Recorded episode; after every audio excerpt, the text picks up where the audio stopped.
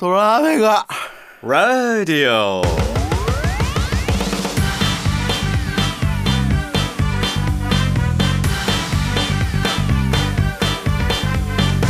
さあ始まりました、トラメガラジオ。普段は音楽や映像のクリエイターなど、それに舞台の音響などもやっております小森ひろとです。そして、はい声優や演出として活動しております岡部すずねでございます。この番組ではオーディオドラマや声優のことなどについて、時に真面目に、時にふざけながらゆるくワイワイと話す番組でございます。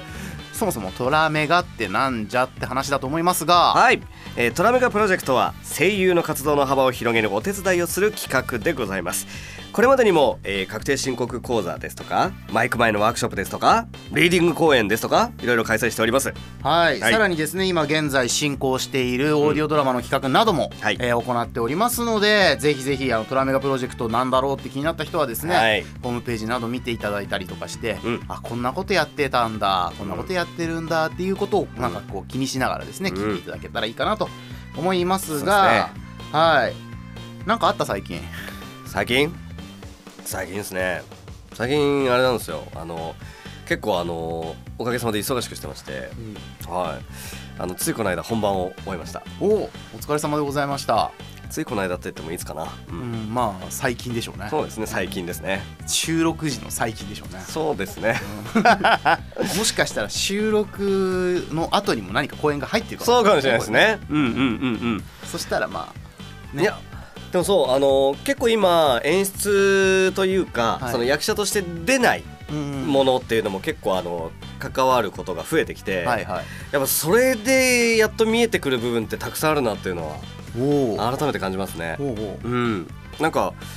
やっぱ役者っていうのはわりかしこう役者のことばっかり考えちゃうというか、うん、まあ僕がそうなんですけど、はいはいはい、うん、でもやっぱりそうじゃなくて、演劇にしろ、まあその例えばねアニメーションにしても、うん、全てがやっぱりその当たり前のことなんですよ。当たり前のことなんだけども、みんなで作ってる、スタッフさん含めてみんなで作ってるっていうのを、うん、なんか改めて感じましたね。う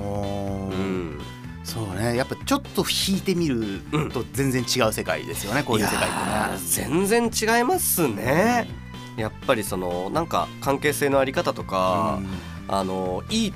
て判断するその物差しがやっぱ全然違うから、なんかみんなやった方がいい。あ、でも演出、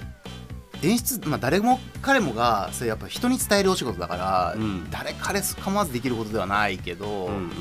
うんうん、でもそうね、やってみる価値のある仕事だよね、多分ね、演出ってね。で、そう、それで自分ができるんだっていう過信をするんじゃなくて、なんとなくその演出をしたことによって自分が見ていた世界の狭さを知ることは大事かもしれないですね。いや、そうなんですよね。そう、演出ね。でも声優さんは特にさ、普通の舞台の俳優さんはまたちょっと違うんだろうけど、うん、でも演じることとか役に入ることによってでやらなきゃいけないセルフプロデュースってあるじゃないですか、うんうんうん、このキャラクターのこの言葉は何で言ったんだろう、うんうんうん、この背景は何なんだろう、そういう話とかをセルフプロデュースする上では、うん、人がこうやって動きをつけたからこういう風な話をしてるんだみたいなのをちゃんと見た上で自分にできるできないの判断をやっぱした方がいいから、うんうん、そういう意味ではなんか演出目線で、うん、芝居とかアニメを見るっていうのは結構ありかもしれないですね。そうですね、うん、やっぱりなんでこの動きがあるのかとか、なんでこのセリフがここのシーンで入ってくるのかとか、うん、やっぱり実はすごく意味があって、はいはい、っていうのは、うんね、そうするとまあ本当に見方が変わってきますよね。うん、なんか漫画家さんとか、この前テレビで見た漫画家さんの話はすごく僕もう4回5回なんかね、はい、10回近く多分繰り返し TVer で見たコンテンツがあって、もう今見れないんですけど、はい、漫画道っていう芸人さんとかタレントさんがプロットを作って、うん、それを元に漫画家さんが漫画にするっていうバラエティ番組があるんですけど、それの特別編で、うん、とある芸人さんの弟さんが漫画家志望だからっつって、うん、その芸人さんが考えたプロットを弟さんが書いて、うん、それを有名漫画家さんに店にダメ出しをもらう企画をやってて、面白い。その時にやってた、まあこれテレビの話だから多分名前隠す必要もないと思うんですけど、うん、藤田先生だっけ、からくりサーカスのところに聞きに行って、すごい。でめちゃくちゃ優しい人なんだよね。で多分ここまでのトラメが聞いてる人たち、こいつよく喋んなって思ってると思うけど、あの人の方が多分3倍ぐらい喋るなんか2時間半喋ったやつの2時間分カットしたやつだからすげえ喋んじゃんと思うんだけど、でもその喋った内容が、うん、その薄っぺらい話じゃなくて、うん、どれも漫画に対することだったりとか、うんうん、作品を作ることの大切さ、うん、こういうところを考えた方がいいよっていう大切さ、そこを抜粋してテレビに映ったほんの一部分がもう全部確信をついてて、もうその週にもしこれが流れてるんだったら、ぜひそのリンクをアンオフィシャルでトラメガのホームページに貼りたいぐらいそれが素晴らしいと、それぐらい良かった。もうなんか物を作る人、表現する人、みんなそれは大事にしなきゃそうだよねっていう、なんか基礎をで見落としてたことを気づかせてもらえるというか、へーすごい、なんかそういう番組だったんですよ。なるほど。なんかそうやって俯瞰してみたときに、これはその番組出てる、また花澤香菜さんの名前が出てくるんだけど、それも好きなんですか？違います、たまたまです。たまたま本当、好きじゃないわけないよだっていい役者なんですね。いや素敵ですよね、歌もいい歌多いし、なんですけどこれは声優にも通じるって言ったことがいっぱいあって、それが今その辻さんが言ったその客観視している部分であったり、掘り下げる部分であったり、急にボーイッシュな女性っていうキャラクターがいたら、はい、見た目ボーイッシュでとか、なんか例えば朗読劇とかだと特に設定がこう書いてあったりとか、文章から読み解いたりとかする時あるじゃないですか、絵がなかったりするから、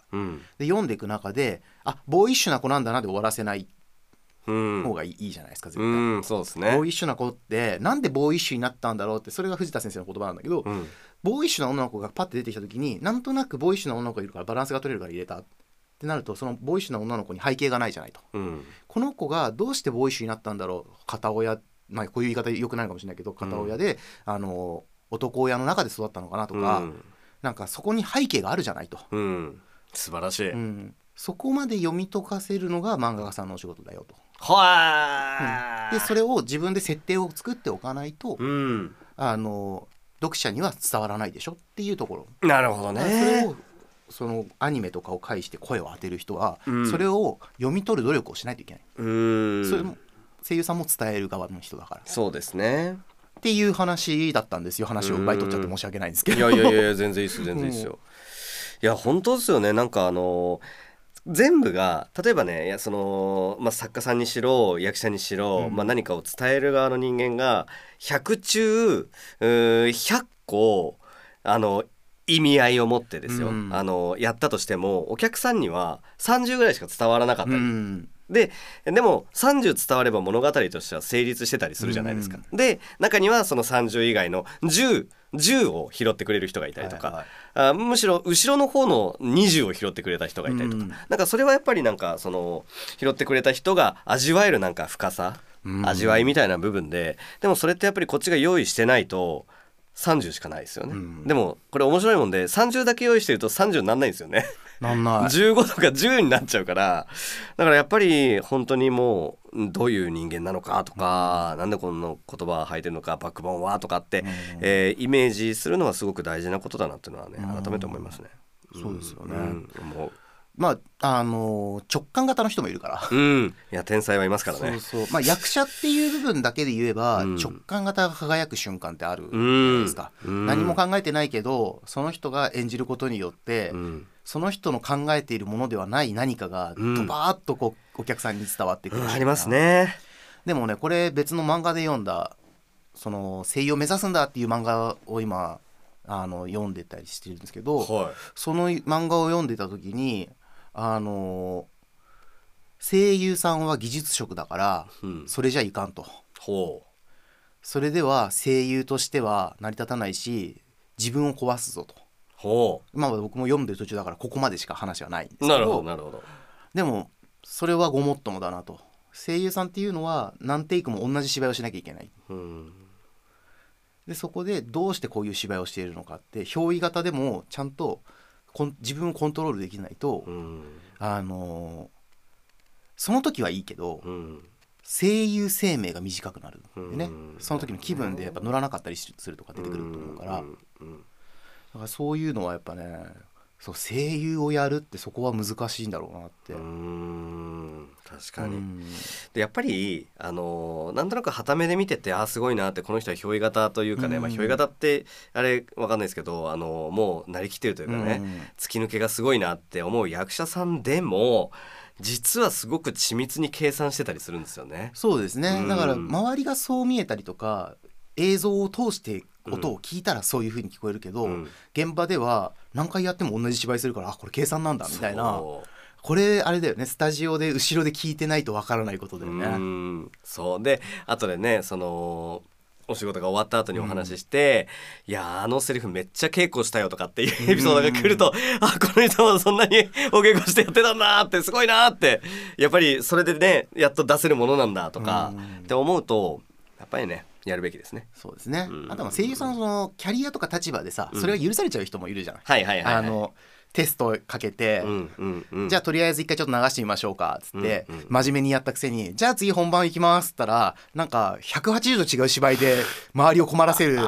で、それでニヤニヤしながら後ろにはけてくベテランさんとかもいるじゃない。だからそれをさ、まあ若手はそれを見てすごいと思うか、うわーってパニックになるかどっちにしても、若手は 100% のパフォーマンスはそこでは出せないとは思うけど、逆にそれで 100% 出せる人はずっと残っていくだろうしね。なんか それが許されちゃう人もいるから必ずしもいいことだよとは言えない、悪いことだよとも言えないけど、なんか、ね、そういう人たちの集まった、でも共通するのはやっぱそこの空気感だよね。いやそうですね、そうそうそう、なんかそこの空気からはみ出ちゃうと、やっぱり空気読めないやつってなっちゃうから、やっぱそこは大事ですよね。そうね、こういう世界に足を踏み入れるんだと思ったら、やっぱりこのやり方が正しいはないよね。ないですね。自分の中でのルーティンはあっても、それがねベテラン声優一人で空気変わっちゃったりとか、それこそ若手でとんでもないやつがいると、下からの突き上げがえこんな芝居すんのこの若さでみたいな、それで話聞いたら元子役ですみたいなさありますね。そう最近子役出身の声優さんも多いからさ、そうですね、そういうのも戦わなきゃいけないって、みんなシビアな世界だよね。いや本当っすね、よくやるよねみんな。まあでもその分楽しい世界ですけどね。ヒリヒリするのが楽しかったですね。そうですね。